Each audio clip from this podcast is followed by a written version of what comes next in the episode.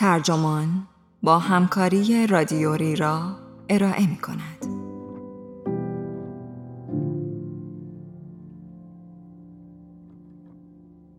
حقایقی درباره گذشته های دور بشریت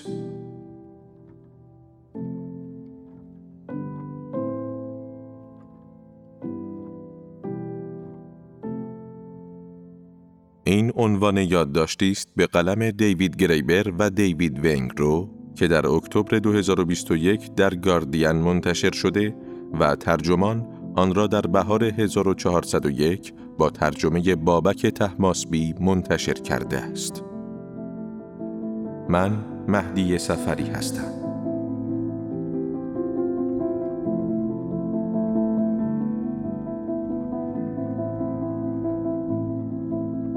روایات مربوط به ریشه های بشریت امروزه تقریبا همان نقشی را برای ما بازی می کنند که استوره برای اهالی یونان باستان و تمدن پولینزی بر عهده داشت. البته منظورمان تشکیک در دقت یا ارزش علمی این روایات نیست، بلکه توجه به این نکته است که هر دوی اینها کارکردی نسبتاً مشابه دارند. برای نمونه اگر به سه میلیون سال اخیر بنگریم بیشک کسی برای بار نخست آتش روشن کرده است. کسی نخستین غذا را پخته و کسی اولین مراسم ازدواج را اجرا کرده است. می‌دانیم که اینها رخ داده اند ولی هنوز به درستی نمی‌دانیم چگونه. راحت وسوسه می شویم تا داستانهایی درباره چگونگی رخ دادن اینها بسازیم. داستانهایی که بیشک باستاب ترسها و امیدها و نگرانیها و دقدقه های خود ما هستند. در نتیجه این اعثار دور و دراز همچون بستری می شوند برای فانتزی های جمعی ما انسان ها. نگاهی به یک مورد مشخص بیاندازیم. در دهه 1980 هوای میتوکندریایی سر و صدای زیادی به پا کرده بود. زنی که گمان می‌رفت نیای مشترک تمامی ما انسان ها باشد.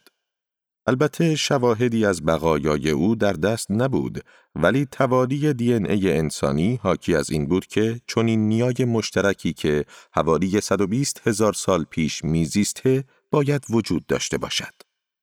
البته کسی انتظار نداشت بتوانیم بقایای شخص او را بیابیم ولی کشف چندین فسیل جمجمه در دره کافتی بزرگ در شرق آفریقا شواهدی در اختیار گذاشت تا بتوانیم درباره ظاهر و محل زندگی او حدس هایی بزنیم.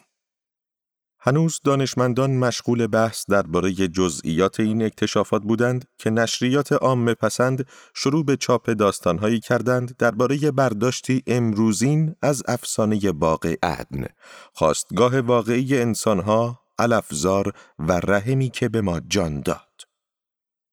احتمالاً بسیاری از ما هنوز هم تصاویری مشابه این درباره خواستگاه انسان در ذهن داریم. ولی پژوهش های اخیر نشان می دهند این برداشت چندان هم صحیح نیست. حتی مردم شناسان زیستی و متخصصان ژنتیک رفته رفته برداشتی کاملا متفاوت ارائه می کنند.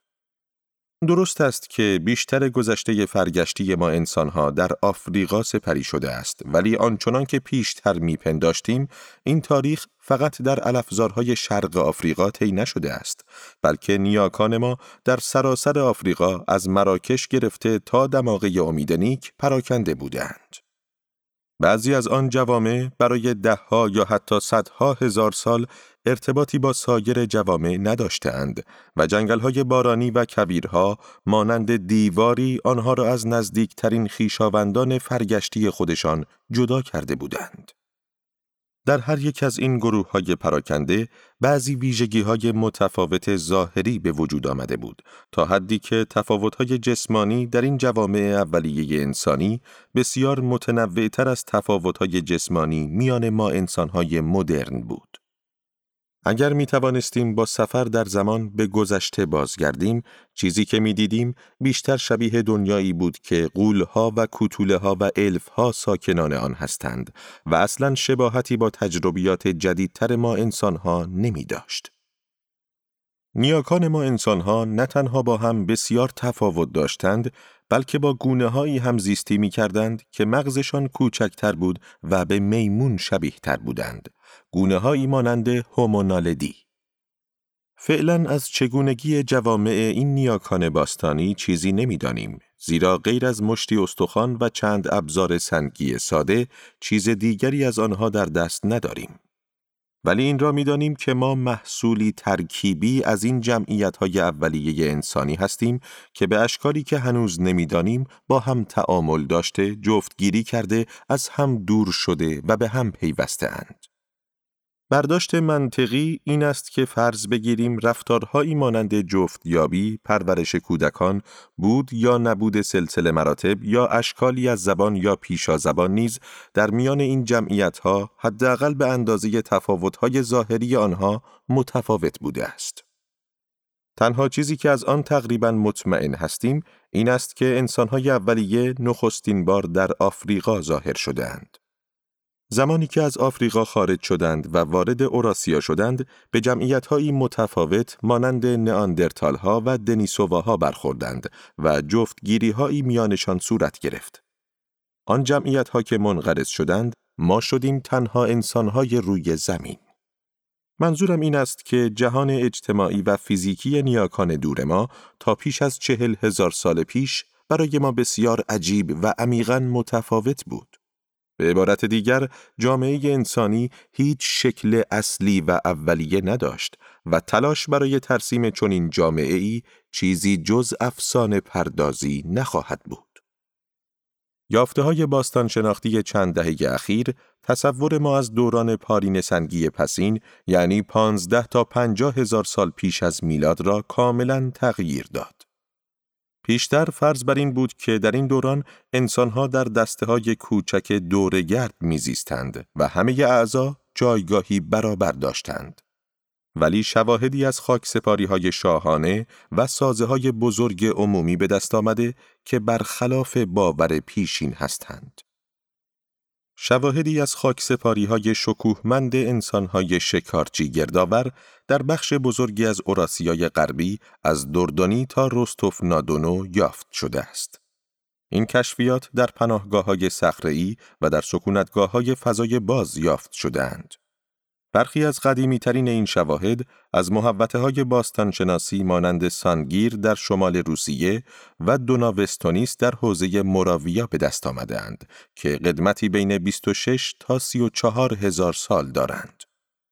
البته صحبت از گورستان نیست بلکه تدفین جداگانه یک یا چند نفر است که در حالتی چشمگیر و غرق در زیبرالات به خاک سپرده شدهاند. در سانگیر اجسادی پوشیده با هزاران مهره تزئینی ریز از جنس عاج ماموت و دندان روباه یافت شده است.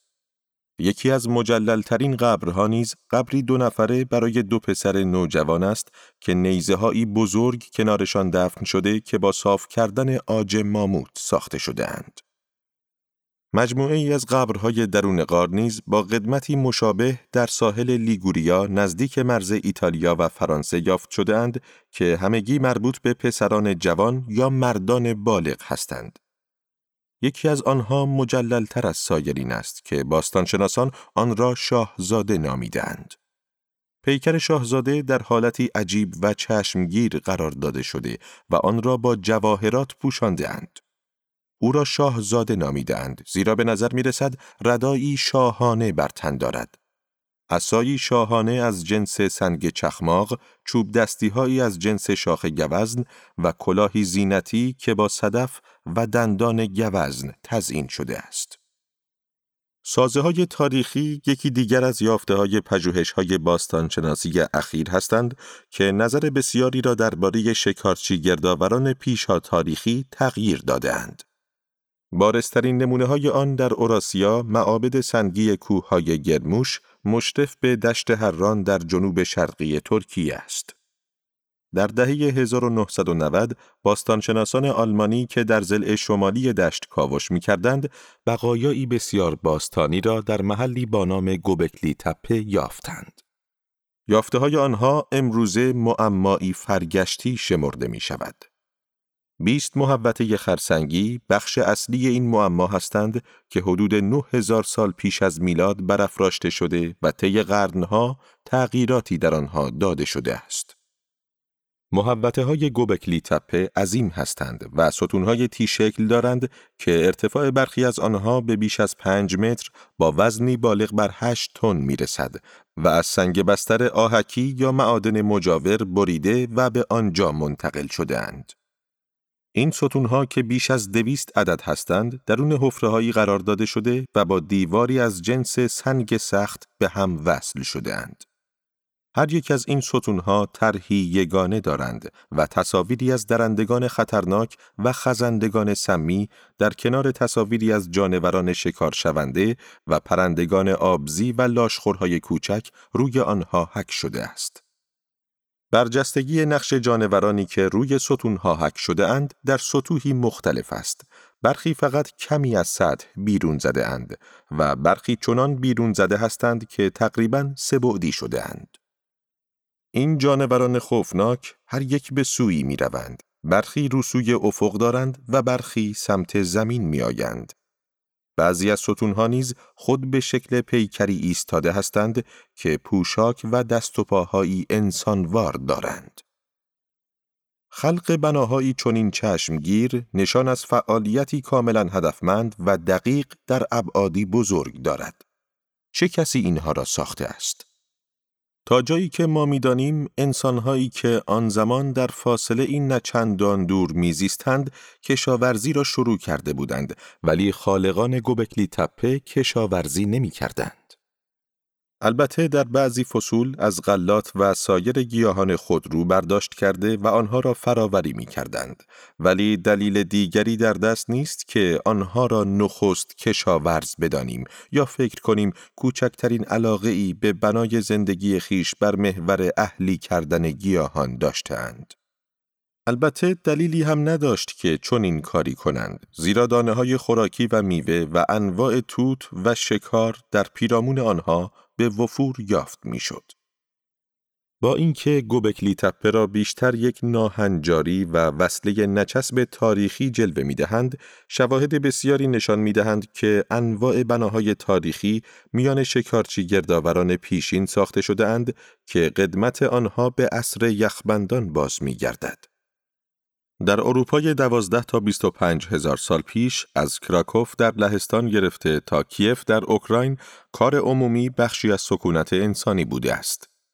تحقیقاتی که در محوطه اکتشافی یودینوو در روسیه انجام گرفته نشان می دهد که به اصطلاح خانه های ماموتی خانه نیستند و در اصل بناهایی تاریخی هستند. دقیقا برای بزرگداشت شکار ماموتی بزرگ طراحی و بنا شدهاند و از بقایای مستحکم لاشه های ماموت هایی در آنها استفاده شده که برای گوشت و پوستشان شکار شده اند. صحبت از مقادیر معتنابهی گوشت است. برای هر یک از پنج بنایی که در یودینوو هست، آنقدری ماموت شکار شده بود که بتواند کفاف غذای صدها نفر را برای مدت سه ماه بدهد. سکونتگاه های فضای باز مانند یودینوو و مجریچ و کاستنکی که بنای یادبود ماموتی داشتند، غالبا تبدیل به مکانهایی شدند که ساکنانش به تجارت انبر و صدف و پوست حیوانات با اهالی دوردست ها می پرداختند.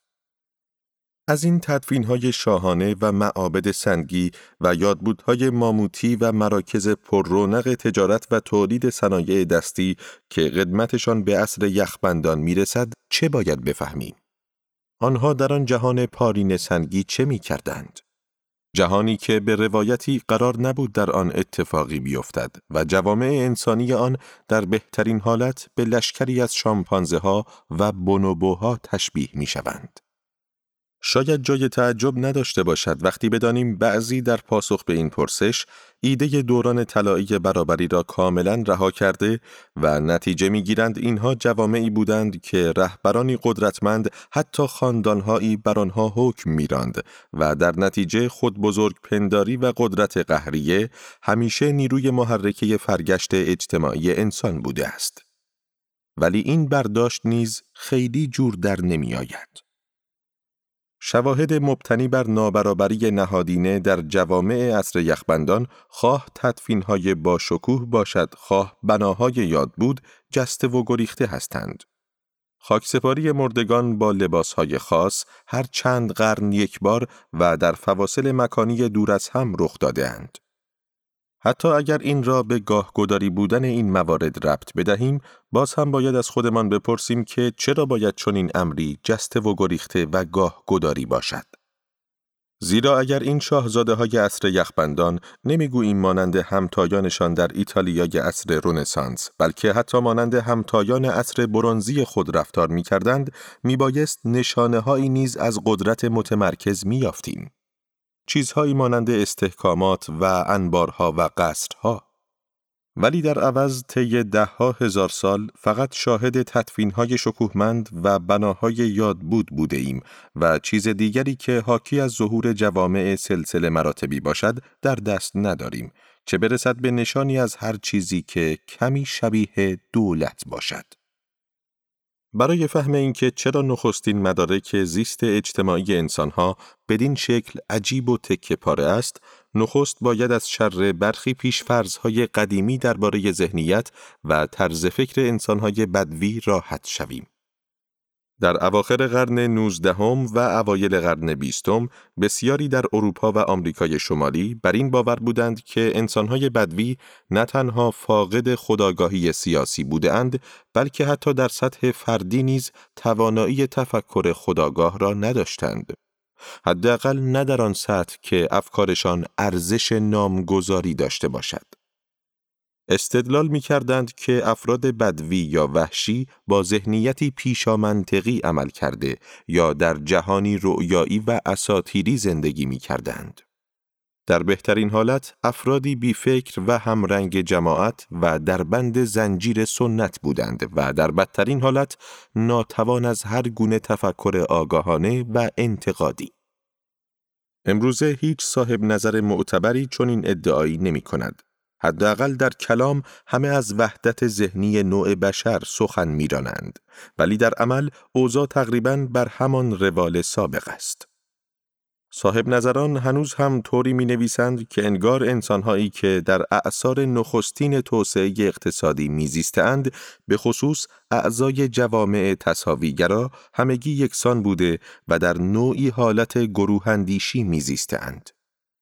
اگر هم هر نوعی از تفاوت‌های انسانی در میان باشد یعنی دستجاتی متفاوت از یکدیگر باشند نهایتا در حد تفاوت‌هایی بوده که دستجات متفاوت نخستینیان با یکدیگر دارند وجود خداگاهی سیاسی میان آن انسانها ناممکن دانسته می شود.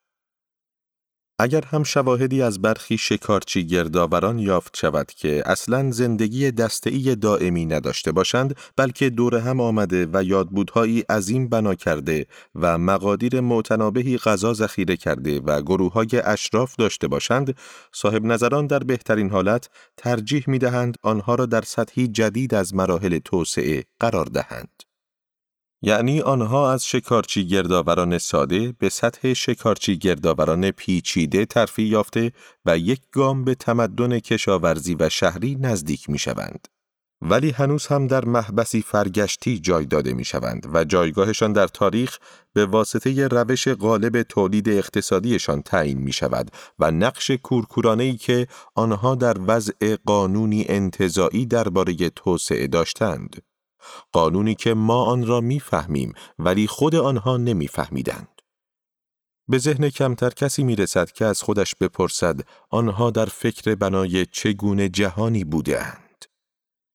البته این درباره تمام صاحب نظران صدق نمی کند مردم شناسانی که سالها را صرف صحبت با قبایل به زبان بومی می کنند و بحثهای آنها را با یکدیگر از نزدیک مشاهده می کنند معمولا خوب می دانند حتی انسانهایی که با شکار فیل و جمعآوری جوانه های نیلوفر آبی روزگار می گذرانند به اندازه انسانهایی که روزگارشان را با رانندگی تراکتور و مدیریت رستوران و تدریس در دانشگاه می گذرانند شک اندیش و خلاق و متفکر و توانمند به تحلیل انتقادی هستند. کلود لوی استروس یکی از معدود مردم شناسان نیمه قرن بیستم بود که باور داشت انسانهای اولیه از لحاظ فکری با ما برابر بودند و استدلال می کرد نباید تفکر اساتیری را همچون هزیانی پیشا منطقی دانست. بلکه باید آن را علم نوسنگی دانست که به اندازه علم امروزین پیچیده بود و صرفاً بنیانهایی متفاوت با علم ما داشت. بعضی از نخستین نوشته های او درباره سیاست گرچه خیلی مشهور نیستند ولی با بحث ما ارتباط بیشتری دارند. لوی استروس در سال 1944 مقاله‌ای درباره سیاست میان مردمان نامبیکوارا منتشر کرد. جمعیتی کم شمار و نیمه کشاورز و نیمه دورگرد که در کرانه های نامناسب شمال غربی الفزار ماتوگروسو در برزیل زندگی می کنند.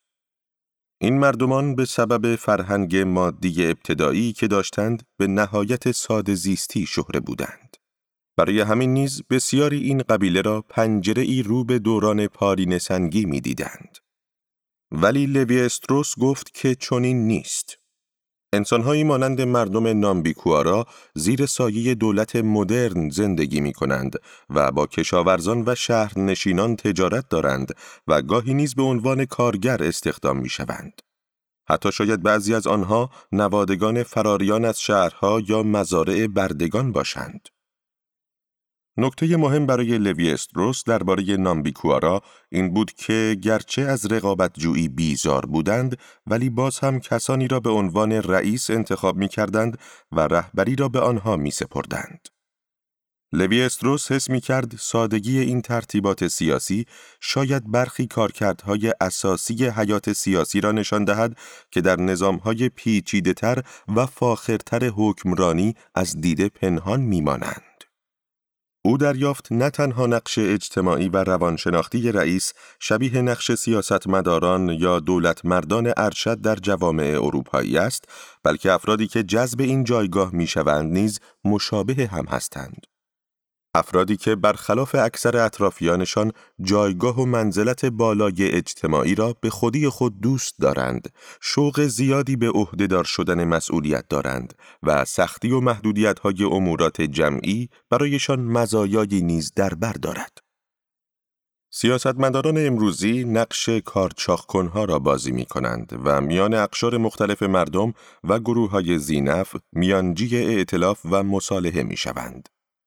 در جامعه نامبیکوارا خیلی از این خبرها نبود زیرا تفاوت زیادی میان جایگاه و ثروت افراد وجود نداشت. ولی رئیس نقشی تقریبا مشابه داشت و میان دو نظام اجتماعی و اخلاقی کاملا متفاوت که در فصلهای متفاوت سال حاکم بود توازن برقرار می کرد. در فصل بارندگی مردم نامبیکوارا در دهکده های چند صد نفری کوهستانی ساکن می شدند و باغبانی می کردند. در بقیه طول سال نیز به دسته های دورگرد کوچک تقسیم می شدند. شهرت و اعتبار رئیس قبیله را رهبری قهرمانانه او حین ماجراجویی های کوچ نشینانه فصل بیباران تعیین می کرد که معمولا فرامینی صادر کرده بحرانها را فرو نشانده و در کل رفتارشان چنان می‌شد که همان رفتار در فصل بارانی کاملا رفتاری اقتدارگرا و نپذیرفتنی محسوب می‌شد. سپس در فصل بارانی که مواد غذایی فراوان و کارها آسان بود، از آن شهرت و اعتبار فصل خشک بهره می بردند تا پیروانی کسب کرده و آنها را در دهکده اسکان دهند. سپس با خوشرویی به آنها یاد می‌دادند چطور کلبه های روستایی بسازند و چگونه باغبانی کنند. رئیس از بیماران نگهداری و از نیازمندان حمایت می کرد.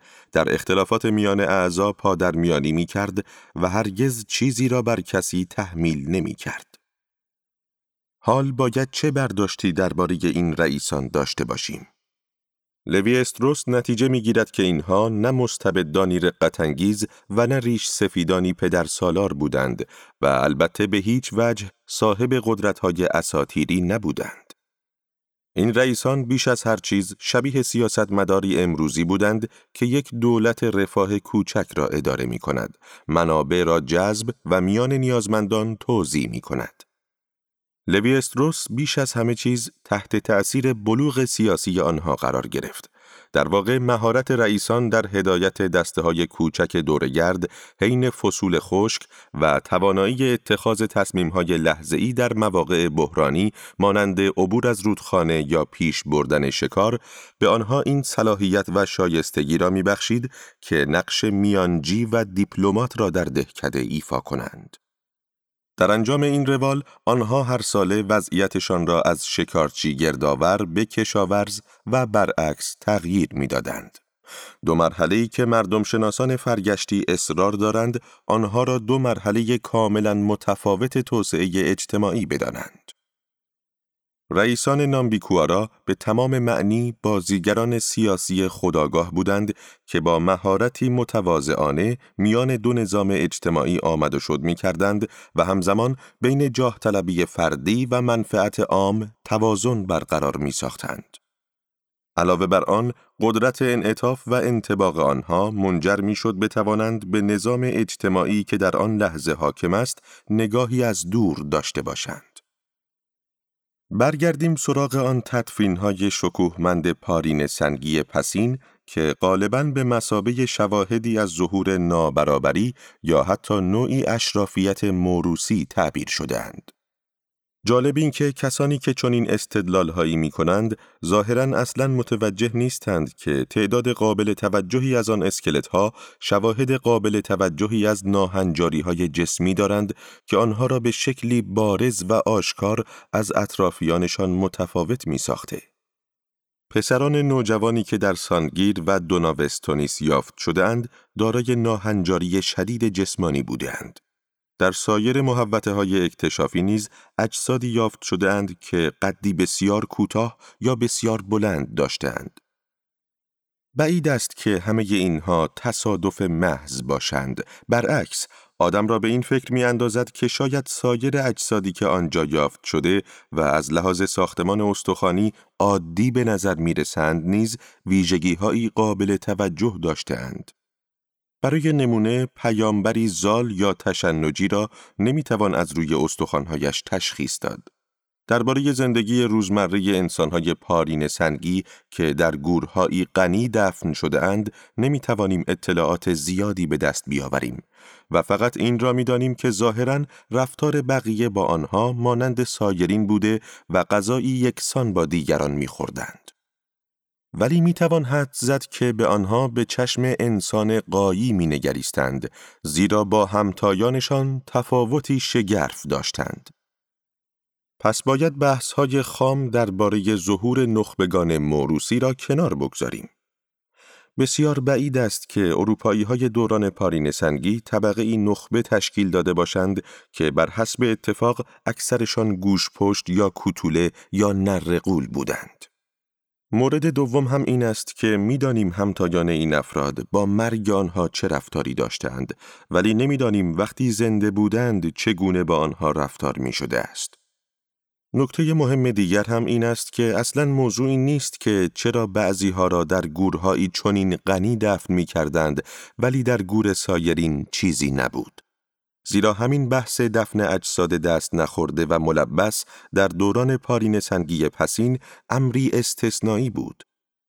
رفتار انسانهای آن دوران با سایر اجساد متفاوت بود گوشتشان را از استخوان جدا می کردند، شق شقه می کردند، به طرزی نامعمول قرار می دادند یا حتی از آنها جواهرات و مصنوعات هنری می ساختند.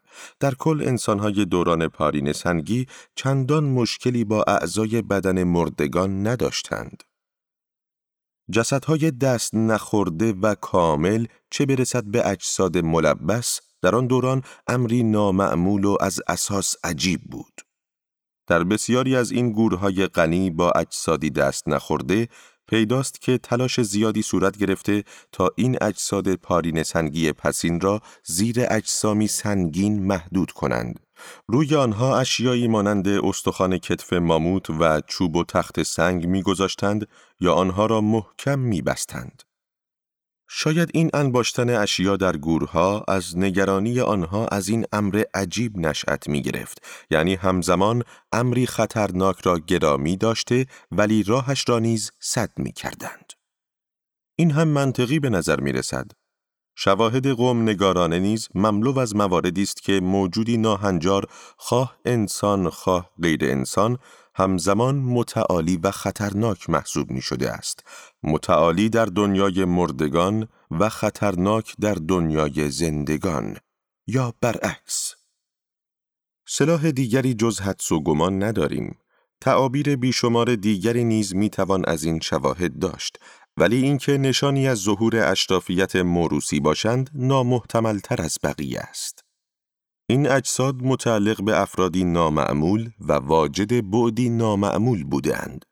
نحوه آراستن و تدفین و چینش آنها در گور مرگ آنها را نیز همانقدر نامعمول ساخته است. چون این تدفین هایی را که از هر جنبه ای ناهنجار محسوب می شوند، به سختی بتوان شاهدی برای ساختار اجتماعی دنیای زندگان دانست. از طرفی مشخصا ربطی به شواهد معاصرشان درباره موسیقی و مجسم سازی و نقاشی و معماری پیشرفته دارند. حال باید چه برداشتی از اینها داشته باشیم؟ اینجاست که موضوع فصلی بودن وارد بحث می شود.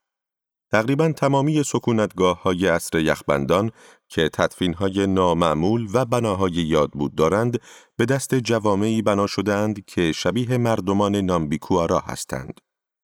در فصلی از سال به دسته های دور گرد تقسیم می شوند و در فصلی دیگر همگی در منطقه‌ای متمرکز و ساکن می شوند. البته آن انسانهای پارین سنگی برای باغبانی و زراعت دور هم جمع نمی شدند بلکه شواهدی در دست هست که در این سکونتگاه های بزرگ پارین سنگی پسین شکار گله های ماموت پشمی و گاومیش و گوزن شمالی صورت می گرفته و گاهی ماهیگیری و برداشت دانه های خوراکی نیز انجام می دادند. می توان این را دلیل وجود آن مراکز فعالیت انسانی دانست که در اروپای شرقی و در جاهایی مانند دوناوستونیس یافت شده اند. جاهایی که چون منابع غذایی در طبیعت به وفور یافت می‌شد، انسانها وقت آن را داشتند که در آینهای پیچیده و پروژه های هنری جاه طلبانه شرکت کنند و به تجارت مواد معدنی و صدف و پوست حیوانات بپردازند. شاید بتوان معادل این مراکز را در اروپای غربی پناهگاه های سخته بزرگ در پریگورد و ساحل کانتابریا واقع در فرانسه دانست که شواهدی بسیار طولانی از حضور انسان در آن مناطق وجود دارد و آنجا نیز انسانها بخشی از سال را دور هم جمع شده و در سایر فصول به دسته کوچک تقسیم می شده اند. یافته های باستان شناختی از یادبودهای گوبکلی تپه نیز حاکی از حضور فصلی انسانها در آنجاست. حضور و فعالیت انسانی در اطراف این معابد سنگی نیز مطابق با الگوی فصلی فراوانی از میانی تابستان تا شروع پاییز است که گله های بزرگ غزال وارد دشت هران می شدند. انسانها نیز همزمان حول معابد سنگی جمع می شدند تا حجم عظیمی از دانه های خوراکی و قلات وحشی را برای جشن فراوری کنند و در نتیجه انرژی لازم برای ساخت این سازه ها را کسب کنند. شواهدی در دست هست مبنی بر اینکه هر یک از این سازه های عظیم عمری نسبتاً کوتاه داشتند طی جشنی عظیم برپا می شدند و سپس دیواره هایشان را با مصالح باقی مانده پر می کردند.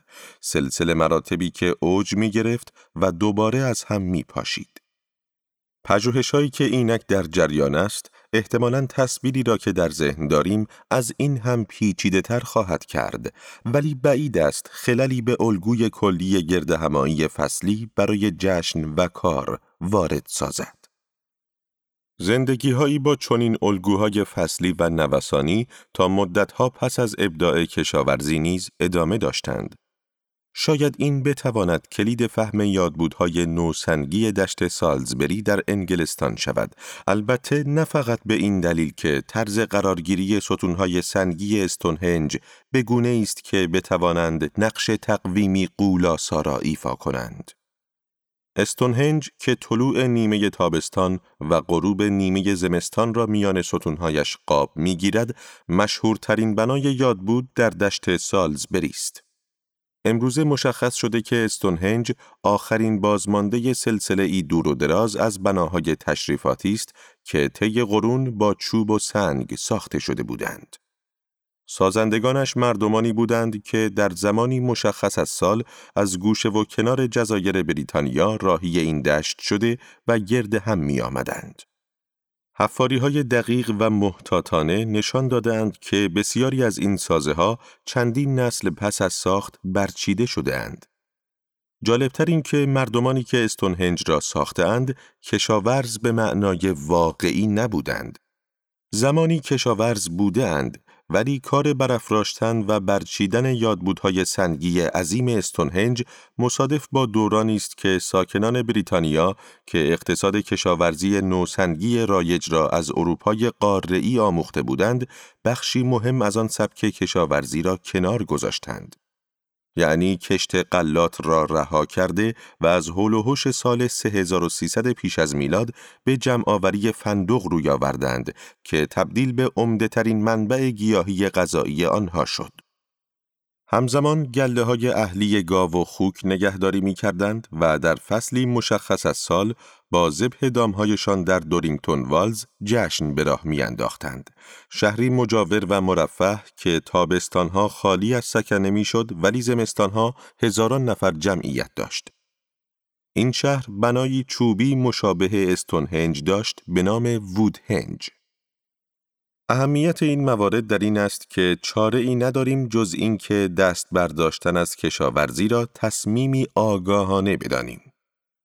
شواهدی در دست نیست که نشان دهد جماعتی به زور کوچانده شده باشند یا مثلا دورگردان قدرتمندی بر کشاورزان غلبه یافته و آنها را مجبور کرده باشند که دست از کشاورزی بردارند.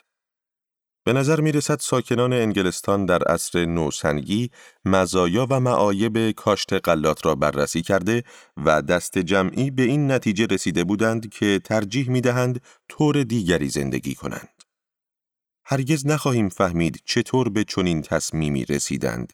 ولی استونهنج نوعی سرنخ در اختیارمان می‌گذارد زیرا از سنگهایی بسیار بزرگ ساخته شده که بعضی از آنها مانند بلو استونز از ولز به آنجا آورده شده اند که دهها کیلومتر با آنجا فاصله دارد. از طرفی بسیاری از گله های خوک و گاو که در دورینگتون والز زبه و خورده می شدند نیز از مسافت هایی دوردست تا آنجا رانده شده بودند. این یعنی حتی در هزاره سوم پیش از میلاد نیز راهبری و مسیریابی میان مکانهای دور از هم در جزایر بریتانیا ممکن بوده و این شگفتانگیز است. اگر چنان که بعضی از باستان شناسان می‌گویند استونهنج معبدی برای بزرگ داشته بنیانگذاران عالی قدر قبیله ای حاکم بوده باشد، پس احتمالا نوادگان آنها نیز نقشی عظیم برای خود قائل بودند. از دیگر سو، الگوی فصلی گرد همایی و پراکندگی دوباره آن مردمان پرسش دیگری مطرح می کند. اگر در استونهنج شاه و ملکه ای بوده، چگونه خاندانی بودند؟ زیرا در نهایت می توانسته شاهی باشد که پادشاهی و دربارش فقط چند ماه در سال برقرار بوده و سپس دوباره به دسته هایی کوچک از گردآوران و دامداران تقسیم می شدهاند.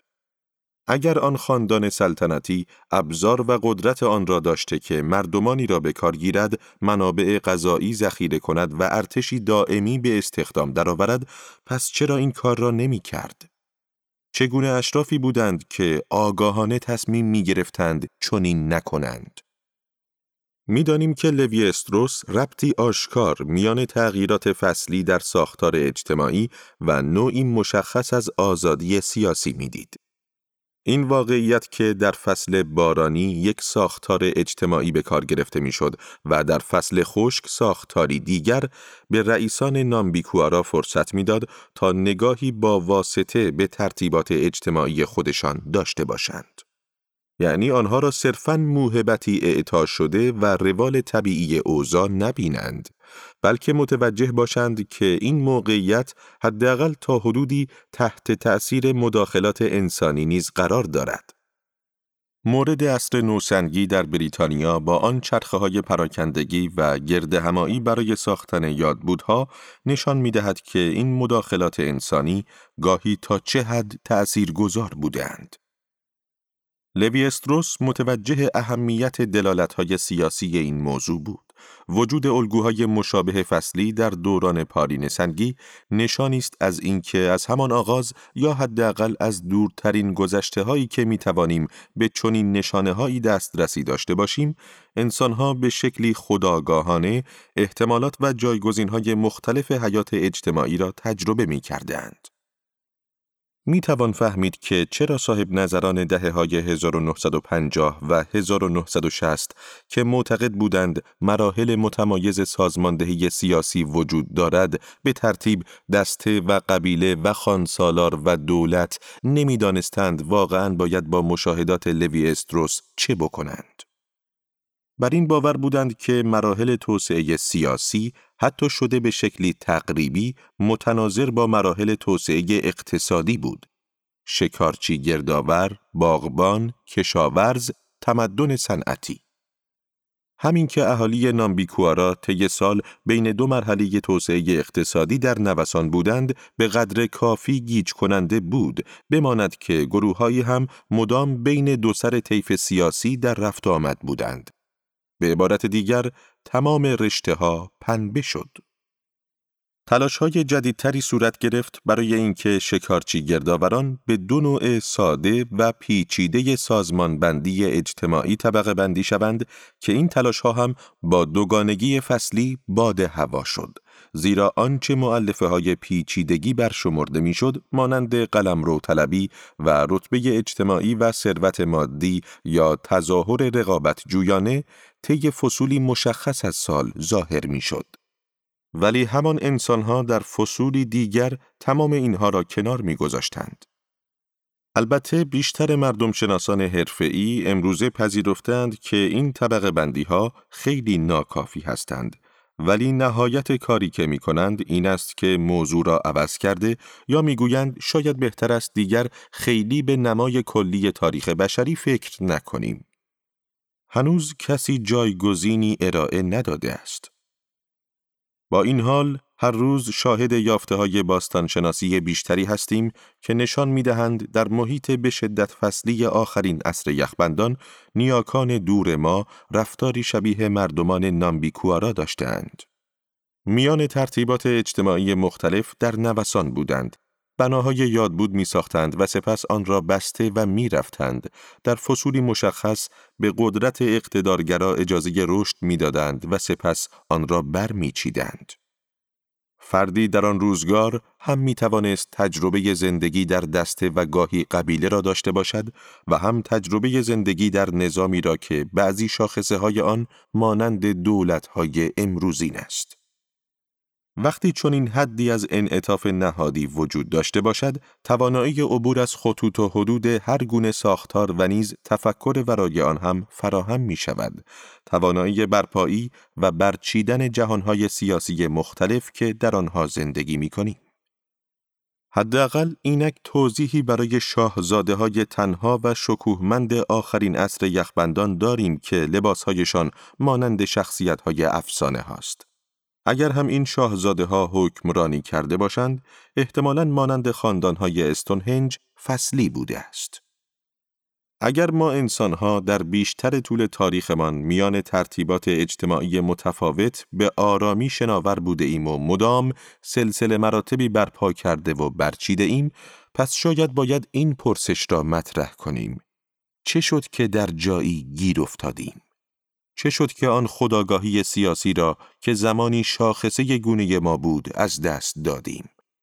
چه شد که برداشتمان از سروری و اطاعت به منزله مسلحتی گذرا یا تشریفاتی مربوط به نوعی نمایش بزرگ فصلی را کنار گذاشته و آن را عنصری جدا نشدنی از وضعیت بشری دانستیم؟ البته انعطاف و توانایی برای خداگاهی سیاسی هرگز به تمامی از بین نرفت. فصلی بودن هنوز هم وجود دارد گرچه چیزی بیش از سایه‌ای محو از خود پیشینش نیست. برای نمونه در دنیای مسیحیت هنوز هم در میانه فصل زمستان فصل تعطیلات را داریم که ارزشها و اشکال سازمانبندی انسانی تا حدودی برعکس می شود. همان رسانه ها و تبلیغات چیهایی که تمام طول سال در شیپور فردگرایی افسار گسیخته میدمند ناگهان از این می‌گویند که روابط اجتماعی آن چیزی است که واقعا اهمیت دارد و دادن بهتر از گرفتن است. در میان مردمان اینویت و کواکیوتل در ساحل شمال غربی کانادا گردهمایی فصلی همزمان موسمی آینی نیز هست که سراسر به رقص و مراسم و نمایش میگذرد. گاهی پادشاهانی موقتی نیز انتخاب می شوند یا پلیسی آینی مجهز به قوه قهریه واقعی شکل می یابد. در مواردی نیز هنجارهای سلسله مراتب و آداب اجتماعی کنار گذاشته می شوند.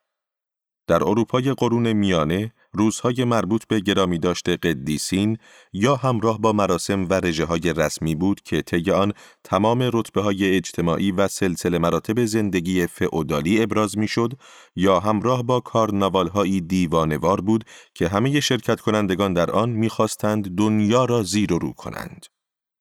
در این کارناوال ها ممکن بود زنان بر مردان غلبه یابند و کودکان بر مقام های دولتی تکیه زنند. خدمتکاران می توانستند به اربابشان دستور انجام کاری را بدهند. نیاکان می توانستند از دنیای مردگان بازگردند. پادشاهان کارناوال تاجگذاری می کردند و سپس از تخت به زیر کشیده می شدند. یادبودهایی عظیم از جمله اجدهاهای حسیری ساخته و به آتش کشیده می شدند. یا حتی ممکن بود تمامی رتبه های رسمی کنار گذاشته شده و کار به هر جمرج و عیاشی سرمستانه برسد. نکته مهم درباره چنین فستیوال هایی این است که آتش قدیمی خداگاهی سیاسی را زنده نگه داشتند. انسانها می دیدند که سایر ترتیبات اجتماعی نیز دست یافتنی و جامعه نیز این را می‌فهمید زیرا می‌شد تصور کرد که شاید این کارناوال افسارش را پاره کند و به واقعیتی جدید و غالب تبدیل شود. روز جهانی کارگر نیز بیهوده در اول ماه می میلادی نیست. یکی از دلایل عمده آن این است که طی قرنها بسیاری از شورش‌های رعایای بریتانیایی در آن فستیوال آشوبگرانه رخ داده بود. روستاییانی که طی فستیوال دنیا را زیر و رو می کردند، گاهی به این نتیجه می رسیدند که دنیای زیر و رو را ترجیح می دهند و برای حفظ آن اقداماتی می کردند. تصور دنیایی برابر برای رعایای قرون وسطا بسیار راحتتر از تصور آن دنیا برای روشنفکران قرون وسطا بود.